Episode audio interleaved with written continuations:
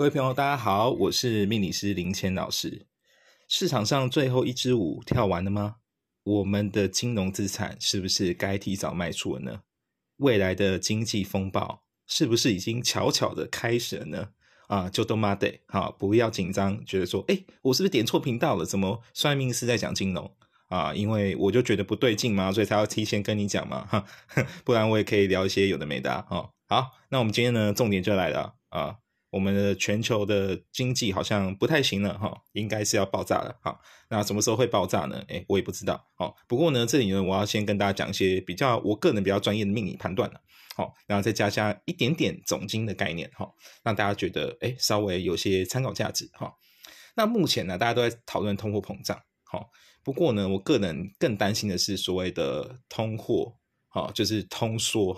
通货紧缩的概念那下面是通货紧缩呢我们都知道物价上涨就是一直涨嘛就是货币贬值嘛那通缩什么？通缩的概念其实是颠倒，是物价在下跌。那物价在下跌就是我们可以这样想，就是生产过多需求变少为什么需求变少？简单来说就是我们就消费者没这个需求你厂商制造那么多产品是不是没有用嘛？所以你现在可以观察到一个状况如果你去一些量贩店买东西或者是你在网络商店商城上，你会可以看到就是有越来越多的促销活动开始了这个促销活动并不是因为厂商觉得说就是我们要共体时间给消费者一点加油支持，不是代表说厂商其实有很大的库存压力它就是东西卖不掉嘛东西卖不掉放在仓库里面也是电路嘛所以它不得不打折。可是这个讯号其实就是有点问题，就很可怕，就代表说我们要小心了。因为你看连厂商都害怕想必现在大家也知道有听过一些消息就是全球一些很大的科技公司像 Google 特斯拉等等他们都宣布说我新的季度我可能不会再招那么多员工，甚至我可能部分的部门要裁撤精简能力我们听那个精简能力其实就是你要那个真正的意思就是我不赚钱所以我才要砍员工嘛那你听到这个消息你可能会想说这是不是个案？可是当你如果发现说这个全世界主要的公司都这样干的时候，你就要紧张了因为不管你是不是在这一行你可能想说我的行业没关，可是你要知道现在就是经济都是联动化嘛都是大家都绑在一起的如果几个带头大哥都这样做其他公司是不是也模仿他可能中下游也是被影响嘛你看我上面的订单变少了，那我底下是不是也不需要那么多工人不需要那么多代工，是不是也会一起变少？那一起变少以后这些原本这些比较有经济能力也消费的人他现在薪水变少，没有那么多钱，或者是奖金没有分那么多，那是不是消费能力也变少？那是连带的一些可能餐饮业什么大家都会受到影响，娱乐业也会受影响嘛那是不是越来越糟所以这是一个很紧张的状况那再加上明年的流年我应该在上一集或上上集的时候有跟大家稍微交代一下明年流年其实就已经有蛮多金融风险的经济风险明年在工作上其实我就已经大部分就是我是不看好的啦那现在呢又有这些危机的讯号，就让我会非常担心就是会不会2008年的风暴又重演这个是最糟糕的状况。那目前看起来是金融衰退是无法避免只是我们不知道这个时间来得早或来得晚不过我想就是大概这半年内会有结果就会非常明显。那接下来就是可能会进入一个比较漫长的衰退期可能1到2年大家的经济数字都不会太漂亮这个是全世界不只有台湾这样，全世界可能都会蛮糟的那其实这是怎么讲，算是一个过程。那这个过程是不是有些突发性的？有，比方说俄乌战争俄乌战争这个就打得有点突然嘛，就至少大部分人可能没有在意这件事情，然后没想到就突然打，然后打到现在，你看现在都没结束。那俄乌战争一打以后就会造成一个很直接的结果，就是能源价格提升。那能源价格提升以后，现在能源价格提升大概就是比之前高的大概 40% 30%， 那就造成很大压力。你看能源价格提升是不是很多的物价会跟着涨？那跟着涨以后是不是就会有通膨压力？那大家的钱，你看大家现在钱其实也有会因为疫情的关系嘛，有些人可能薪水被打折，甚至有点无薪假的状态那是不是大家的压力就变大？那压力变大以后是不是就是一个负循环？因为你压力工作，你现在收入没有那么多，那你消费能力就没有那么大，那因为之前啊，就是全世界的银行都这样做、哦、就是因为他就怕经济不好嘛，所以我就疯狂的印钞票、哦、发钱、哦、发救助金或消费券、哦、所以你一开始会觉得说哎，这个社会好像哎，这个经济上还是蛮有活力的、哦、因为政府发钱嘛，或政府给一些福利奖金。可是你要想啊，这个事情是你知道天下没有白吃的午餐，政府不可能一直举债一直印钞票嘛、哦、如果一直印钞票结果是什么？结果就像以前我们读社会课本告诉你说一直印钞票就是货币大贬值，就会像法币一样，到时候钱不值钱，那就没有用啦，那谁会信任那个钞票？因为不值钱嘛。所以现在就会造成说、哦、其实整个社会上或者是其实专业的金融部门或社会部门其实都有已经有非常大的警惕了，就会想说哦，这个经济应该是要寒冬的、哦、那现在最怕的就是我们会不会出现通缩的状况？那通缩或大萧条，比方说最近一次是08年次贷危机、哦、那再遥远一点可能是1928到1933、哦、这个可能古早时代，那个时候也是有一个全球的金融危机啊。那个金融危机呢，当时造成大多数就是很多国家都失业，那很多国家失业以后就会造成一个状况，比方说有些地方它是比较独裁或专制，或者它政府的治理能力没那么好的时候，它会不会就是透过发动战争、哦、或者是军国主义来转移内部的矛盾、哦、因为我现在失业嘛、啊、政府也没有提供工作机会，那怎么办？啊，很简单，我就叫你们当兵嘛，啊，当兵后呢，就说爱国哦，那去打别人，哦，这个是有可能哈、哦，你不要觉得这个很扯，这个历史上很多国家都是这么干的哈、哦，就转移目标注意力嘛，啊，去攻击别人来转移目标哈、哦，然后也制造一些需求，然后你看，而且发动战争的话，我是不是要生产一些军工原料？哦，是不是需要一些后勤的粮食补助？你看带动产业发展。那当然这个是很烂的状态，很糟糕的状态、哦、如果发生这件事情我们就会很麻烦、哦、通常我们应该是战区之一啊，就会压力非常大、哦、那 by the way 我们现在回到具体就是我们现在的状况、哦、那因为现在啊，就是我们有通缩的感觉，有些压力，那我们是消费这个能力就会减少、哦、就第一个是我们没有能力消费，第二个是因为我们预计环境不好，所以我们会减少消费的状况，我们会想要多存一点钱。可是我们一旦想要多存一点钱的时候，那是不是整个市场就会出现一个负的循环？因为消费能力减少嘛，大家可能想说我多存点钱，我不要这么大气的花钱、哦、以前我可能一个月花2万啊，现在可能花个15000，那中间少5000怎么办？这5000就不见了，那是不是有很多的商店、哦、很多的商店就会跟着倒闭，因为它已经没有这需求量嘛，或者是大家就苦苦竞争，削价竞争，我以前可能可以一个店可以赚10万，那现在可能只能赚8万赚7万、哦、那就开始有压力，那有压力怎么办？就可能会 fire 员工、哦、或者是就是可能奖金发不出来之类，就会有些很严重状况，或者是有些店就倒店了、哦、那像我最近啊，我就是有去一些我很久没有去逛那些商店街啊什么的去看一看，然后我就发现蛮惊讶的，因为我大概从疫情爆发之后应该有很长的一段时间没有去了，然后大概就是过2-3年吧，然后就发现说很多店其实已经没有开门了。那因为我去的时间大概是平日啊，可能是平日礼拜2礼拜3的可能下午啊或傍晚，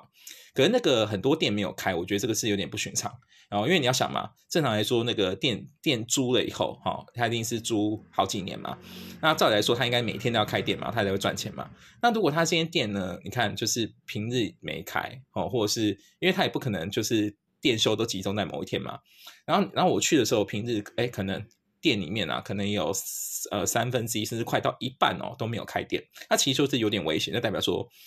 消费力道减弱。好，那你也不要想象说是不是大家都转移到电商，也不完全嘛，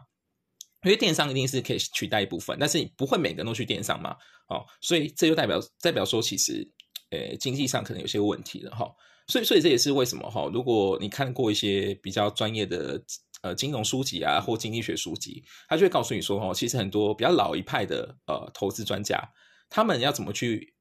评估说现在的经济状况是好是坏哈、哦。就是他去闻那个市场嗅觉，他可能就会稍微去逛一下、哦、去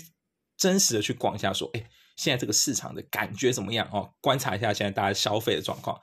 观察一下这个大家就是那些店啊有没有开，然后他们营运状况如何啊。如果发现说人潮几乎都没有，人潮都没有，然后很多店开始在招租啊，或者是开始喊价啊、哦、开始在那里大拍卖啊，其实这个就是很危险啊、哦、开始就是大家就知道自己紧张很危险、哦、那当然很多人就会抱怨说这个你看现在如果跌价的话、哦、你看跌价的话那是不是房价有机会跌啊？房价有机会跌的话，那是不是我就有机会买房子？你看缩小贫富差距。好，当然这个理论上好像是这样没错，但是你要想，如果今天出现很严重的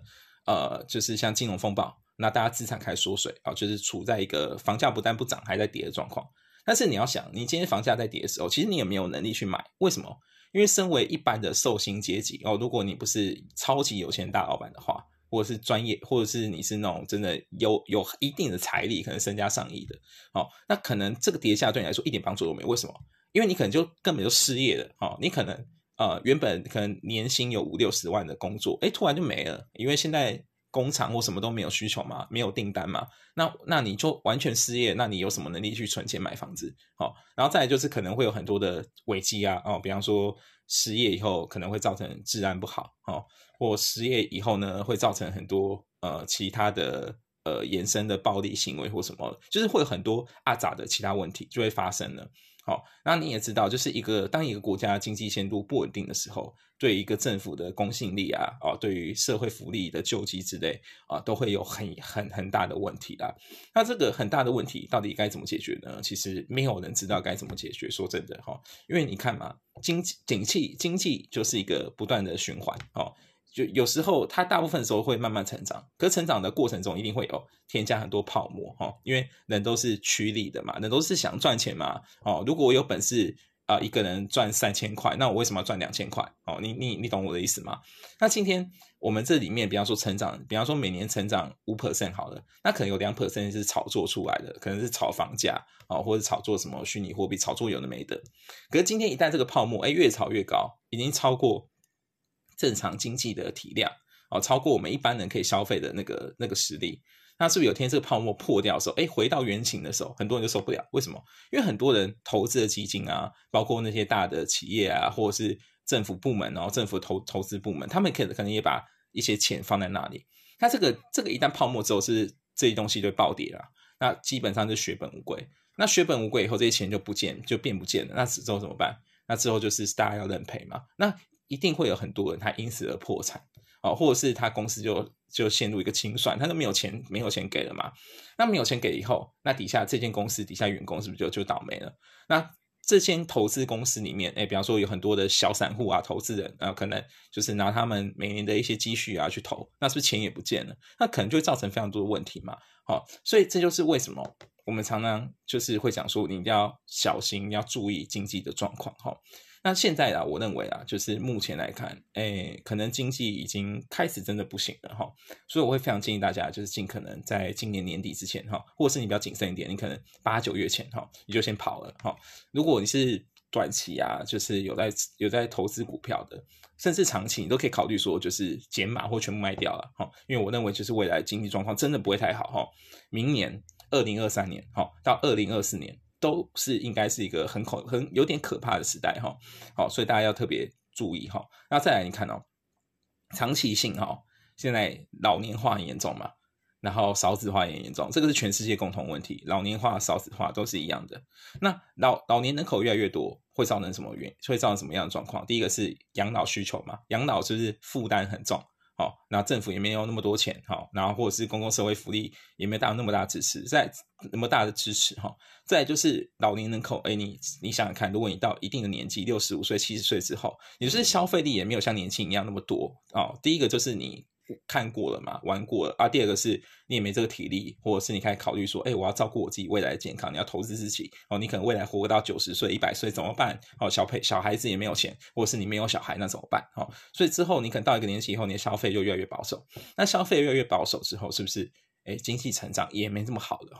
所以现阶段如果对于我们如果你是一个20几岁30几岁的人那你该怎么做？我认为呢，你现在应该手上的现金为王尽量手上持有多的现金那如果你觉得本国货币比方说台币你觉得风险太大，那你可以一部分持美金或者是一部分持日币，甚至一部分持澳币等等都 OK你就持一些比例